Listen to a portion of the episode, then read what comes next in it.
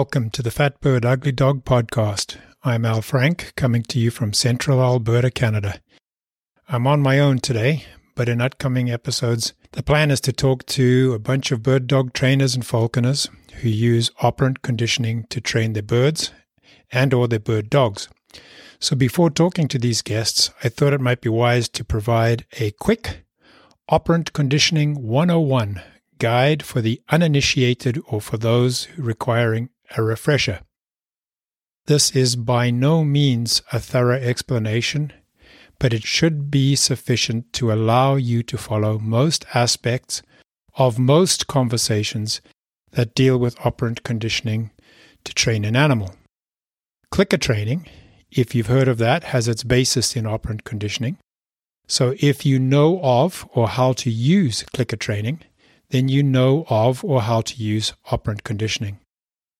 Although operant conditioning is much better known and more often applied to training dogs than it is to training falconry birds, there are several examples of operant conditioning being applied by falconers. The most notable falconer in this regard is Steve Layman. Steve has published several articles one in the April 1994 edition of Hawk Chalk, entitled Vertical Jumping to the Fist, which describes his use of operant conditioning to train goshawks to perform vertical jump ups as part of his training regime. Three other articles include Restraint Training in April 95, Fear Training in December 99, and Face to Face Aggression in 2001. During that same time frame, Karen Pryor, an animal behaviorist well versed in the application of operant conditioning and author of Don't Shoot the Dog, spoke at the 1996 NAFA field meet in Lamar, Texas. To get us started, I want to outline some basic terms. Although the glossary of terms surrounding operant conditioning is long, I'm going to focus on only nine terms. The first term to know is primary reinforcer. It's usually defined as any motivating factor that is essential to survival, and the best examples that are typically given are food and water. If you use treats or tidbits to reinforce wanted behavior in your dogs or your birds, then you're already making use of a primary reinforcer. The second term is secondary reinforcer, also sometimes called a conditioned reinforcer. A secondary reinforcer is any neutral factor that, when paired with a primary reinforcer, inherits the reinforcing properties of the primary reinforcer. For example, if you use a clicker paired with treats or tidbits, then the sound of the clicker would be considered the secondary reinforcer. The consequence of using a secondary reinforcer is that it strengthens the effect of the primary reinforcer. In other words, when you use a secondary reinforcer, say a clicker, you are amplifying the effect of the primary reinforcer Cue is the next term. A cue is a signal asking for a specific behavioral response that leads to receiving a secondary reinforcer, which then leads to receiving a primary reinforcer. For example, using the verbal cue sit results in your dog receiving secondary reinforcement in combination with primary reinforcement when it sits. The fourth term to define is variable reinforcement. This should be thought of as a reinforcement schedule where the secondary reinforcer is provided after every correct behavioral response, but the primary reinforcer is provided randomly or irregularly. The important thing to know here is that as a consequence of variable reinforcement, the effect of the secondary reinforcer is strengthened. For example, you use the cue here to recall your dog. Once it is recalled, you immediately use the secondary reinforcer, but don't give the dog a treat. You then immediately use the cue sit, and when the dog sits, you follow that with both the secondary and primary reinforcers. The fifth term is free shaping. This is simply the process of using an animal's voluntary behaviors to teach it which behavior is desired.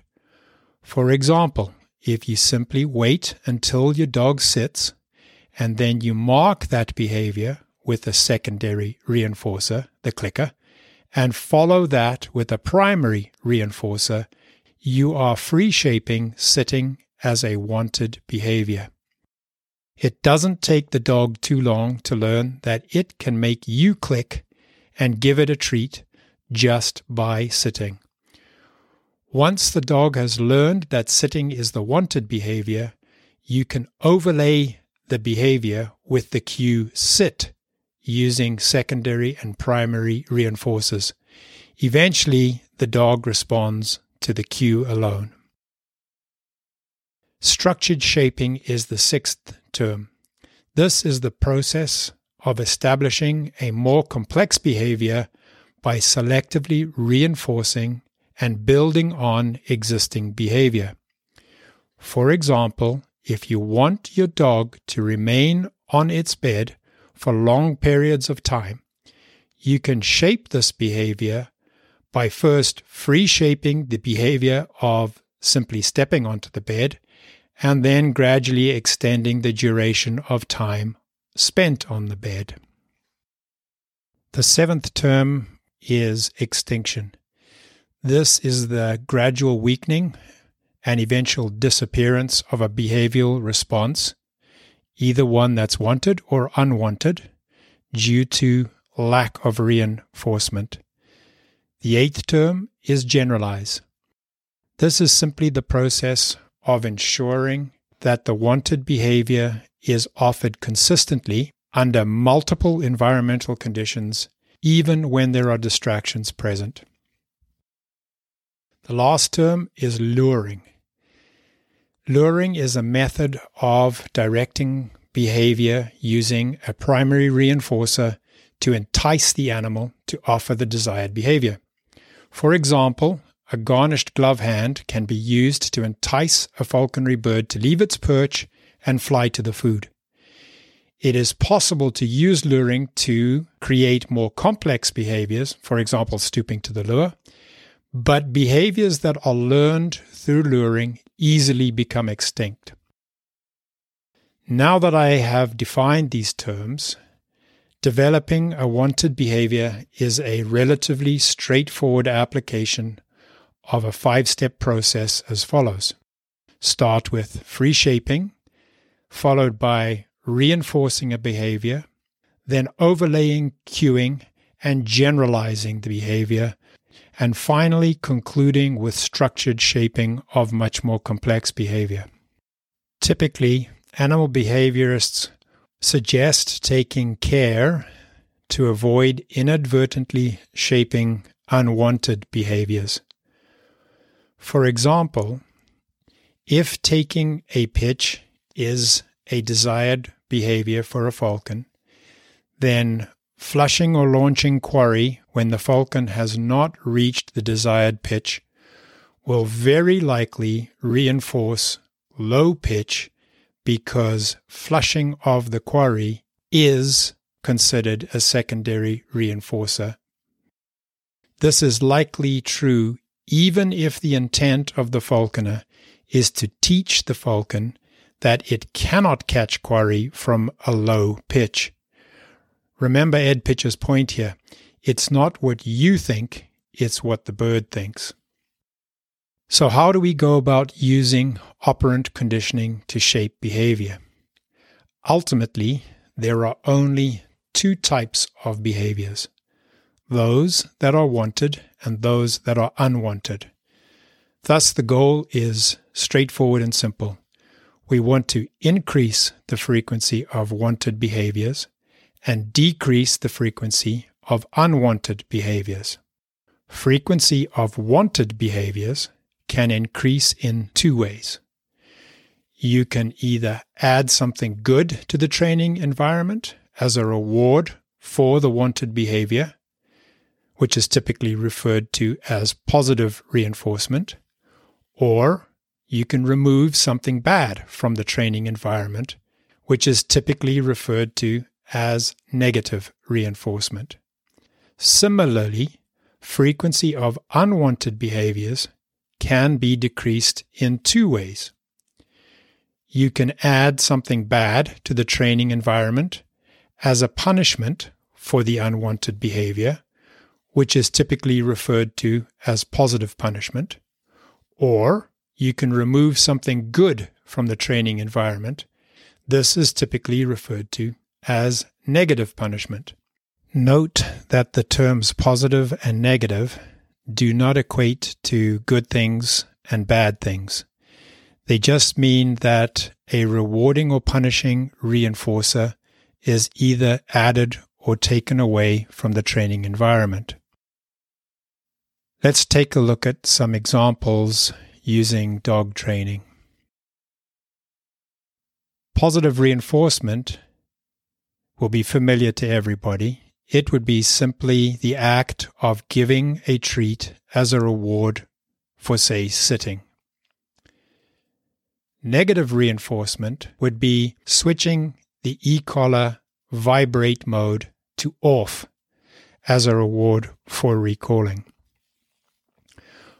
Positive punishment, on the other hand, would be switching the e-collar vibrate mode to on as a punishment, say for leaving the dog bed without being released. Once the dog returns to the dog bed, vibrate mode is switched to off. Negative punishment. The best example I have heard is what is referred to as a retrieve denial, where the opportunity to make a retrieve is taken away as punishment for not remaining steady. To conclude, it's important to acknowledge that it's not a prerequisite of operant conditioning to use all four options in equal proportions. In fact, many dog trainers, and likely all falconers, will not use positive punishment as part of their training regime. If you have any questions or comments, visit the Fat Bird Ugly Dog Facebook page and leave me a comment.